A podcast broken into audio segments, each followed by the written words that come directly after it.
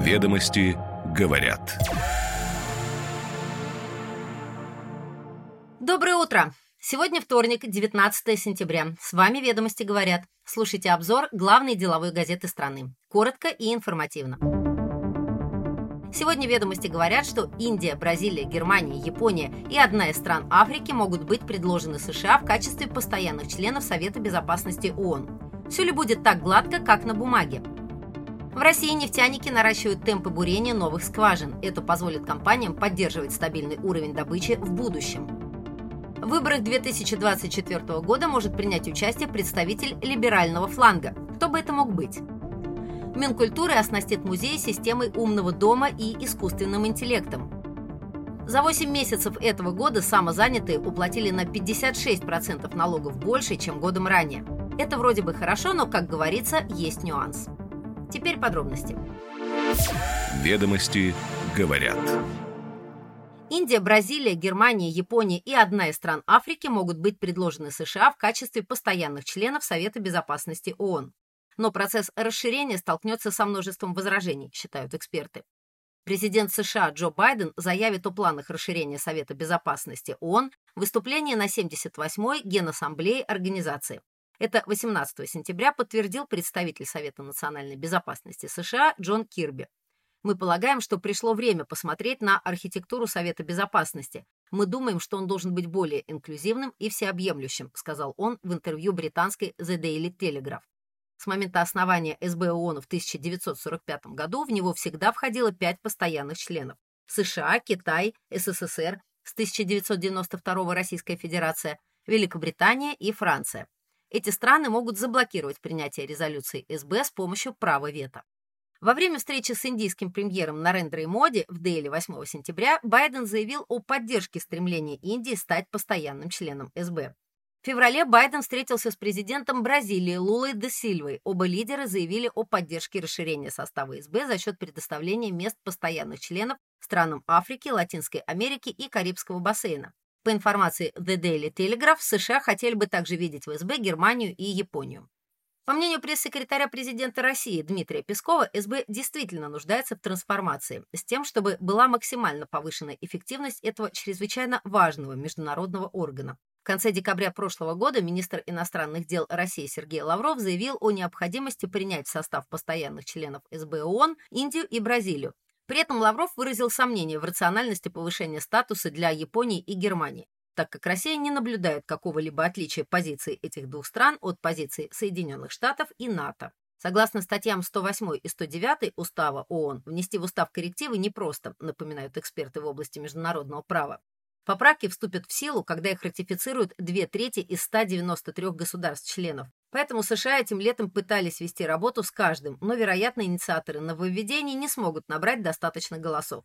Поэтому до сих пор устав ООН не менялся ни разу. Байден хочет перехватить инициативу демократизации СБ ООН, показать странам глобального юга, прежде всего Бразилии и Индии, свою поддержку, полагают аналитики. Но принятие новых членов сопряжено с рядом проблемных вопросов наличие права вето, общего усложнения процесса принятия решений на основе консенсуса, несогласие постоянных членов с кандидатурой отдельных стран. Так, Россия и Китай вряд ли согласятся с включением в СБ Германии и Японии.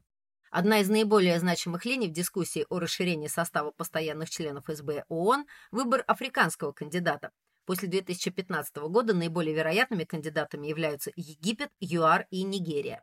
Индия, как возможный постоянный член СБ ООН, не устроит ключевого соперника Китай. Членство Германии и Японии также проблематично. СБ изначально создавался как инструмент недопущения реставрации германского и японского милитаризма. Это продолжает быть важным для двух постоянных членов СБ ООН – России и Китая.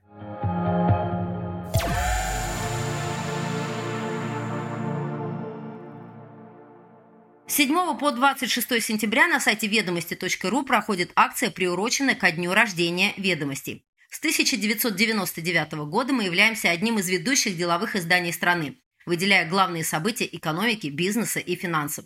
Выберите подходящий формат подписки, оформите полный доступ к эксклюзивным материалам издания со скидкой до 37% и будьте более осведомлены, чем ваши партнеры. Подробная информация об акции, организаторе и продавце на сайте ведомости.ру и по ссылке в описании. 16+.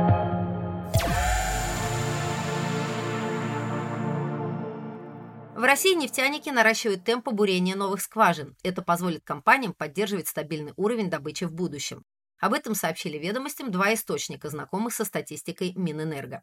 Всего за 7 месяцев этого года было введено в эксплуатацию 4922 новые нефтяные скважины. Большая часть из них, 4501 скважина, пришлось на крупнейшие вертикально интегрированные нефтяные компании России. Также российские компании демонстрируют положительную динамику в эксплуатационном бурении. В июле показатель вырос почти на треть по сравнению с январем, до 2,8 миллионов метров. Проходка бурением за 7 месяцев этого года составила 17,5 миллионов метров и почти на 7,5% превысила план. Прирост бурения идет на фоне добровольного сокращения добычи нефти России. С 1 марта этого года и до конца 2024 снижение составит 500 тысяч баррелей в сутки по сравнению со средним значением февраля этого года. Вице-премьер Александр Новак в феврале пояснял, что это будет способствовать восстановлению рыночных отношений. Также с 1 мая к добровольному сокращению добычи присоединились еще 8 стран ОПЕК+, включая Саудовскую Аравию. Снижение предложения нефти на мировом рынке со стороны крупнейших экспортеров подстегивает цену барреля. Стоимость бочки Brent в начале сентября преодолела порог в 90 долларов, а 15 сентября увеличилась до 94,6 долларов впервые с ноября прошлого года. С начала мая, когда к добровольному сокращению добычи присоединились отдельные члены ОПЕК+, бренд подорожала на 20,5%. Средневзвешенная экспортная цена российской нефти Юрал в первую неделю сентября преодолела отметку 75 долларов за бочку. Бурение скважин такими высокими темпами необходимо для поддержания добычи на текущем уровне из-за истощения запасов, разрабатываемых сейчас, полагают эксперты. Кроме того, это может быть обосновано позитивной рыночной конъюнктурой и успешным перенаправлением экспорта в новые регионы с устойчивым спросом. Кроме того, в России развиваются технологии, которые позволяют разрабатывать новые сложные запасы углеводородов. Сокращение добычи сейчас идет за счет старого фонда скважин, отмечают эксперты. А бурение новых позволит сохранить России долю на мировом рынке после снятия ограничений. Ну и нефтяники не снижают темпы бурения, так как стратегически ожидают снятия добровольных ограничений на фоне продолжения роста спроса на глобальных рынках и расширения географии сбыта продукции из России уже в следующем году. Это позволит им сохранить долю на мировом рынке в будущем.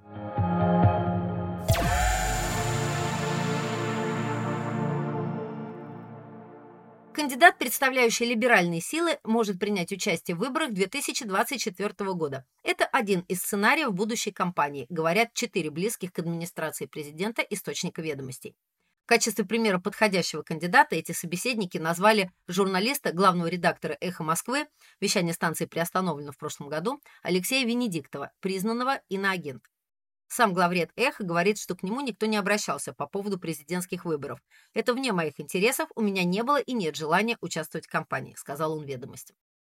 Кандидаты от либералов на прошлых выборах не смогли впечатлить результатами. 1,6% у Ксении Собчак, 1,05% Григорий Явленский и 0,76% Борис Титов. Обсуждение возможности участия такого кандидата началось еще весной, рассказывает один из собеседников ведомостей.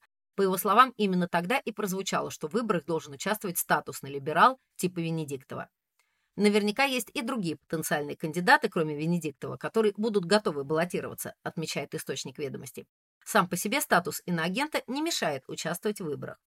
Еще один собеседник говорит, что появление такой фигуры в целом правильно для компании. Чем больше выборы обсуждаются, тем выше явка. Собеседники ведомости говорят, что от парламентских партий вероятнее всего выдвинутся лидеры КПРФ Геннадий Зюганов, лидер ЛДПР Леонид Слуцкий и Алексей Нечаев от «Новых людей».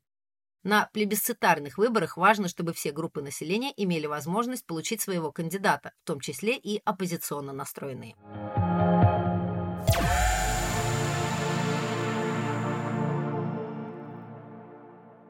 Минкультуры оснастит музей системой умного дома и искусственным интеллектом. Ведомство разработало проект модернизации учреждений культуры до 2030 года. Это планируется применяться для автоматической идентификации посетителей учреждений культуры по видеоизображению, с помощью которого будут выявляться их предпочтения. Система будет генерировать для них предложения по посещению схожих учреждений культуры или мероприятий. Анализ видеопотока для многих европейских музеев и других учреждений культуры является уже обязательным решением. Система умного дома представляет собой набор из множества связанных датчиков, которые дадут возможность собирать и передавать информацию для анализа. Например, театры уже сейчас достаточно высоко цифровизированы, и большинство театров активно используют маркетинговые механизмы и рассылки с афишами и анонсами спектаклей. Сбор статистики и аналитика активности посетителей помогли бы определить, какие экспонаты вызывают наибольший интерес, какие залы наиболее проходимы.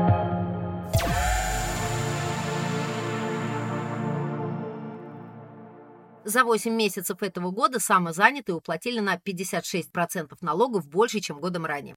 Федеральной налоговой службе связали это с ростом числа граждан с таким статусом. Эксперты указывают на возможные негативные последствия для пенсионной системы. По состоянию на 1 сентября этого года самозанятые заработали 2,62 триллиона рублей, на 87% больше, чем годом ранее. По данным Федеральной налоговой службы, на 1 сентября этого года самозанятые россияне уплатили 35,5 миллиардов рублей. Это на 56% больше, чем за аналогичный период прошлого года. Статус самозанятого получают в основном две категории граждан те, кто ищет дополнительный заработок плюс к основной работе, и те, кто вел неофициальную деятельность, а теперь легализовывается. Темпы роста доходов самозанятых опережают даже рост общей массы ненефтегазовых доходов, который составляет 24% за 8 месяцев этого года. Число самозанятых будет расти и дальше, но бесконечно раздувать этот сегмент довольно проблематично, полагают эксперты. Нужно отдавать себе отчет в том, что самозанятые, например, не платят единый социальный налог, то есть работающие в ином налоговом статусе граждане в некотором смысле работают за себя и за того парня. При этом пенсионная система и здравоохранение зависят от налоговых и страховых платежей. Если одни граждане платят 4%, а другие 30%, вырастает нагрузка либо на последних, либо на бюджет, который должен будет компенсировать дисбаланс. В случае дальнейшего увеличения доли таких граждан могут потребоваться либо повышение ставок соцвзносов на ту часть плательщиков, которые не имеют льготы на их уплату, либо изменение налогового режима для самозанятых в сторону повышения ставок. Отсутствие социальных отчислений – проблема и для самих самозанятых. Не уплачивая эти средства, они лишаются пенсии, отпуска и больничного.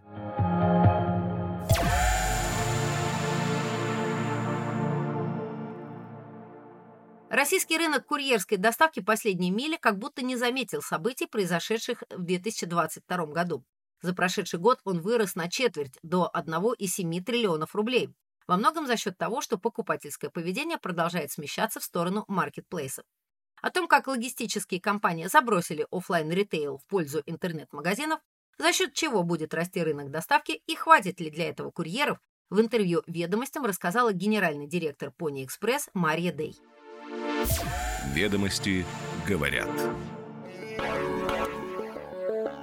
С вами «Ведомости говорят». Слушайте нас каждое утро, и вы первыми будете в курсе самых интересных деловых новостей. Хорошего вторника!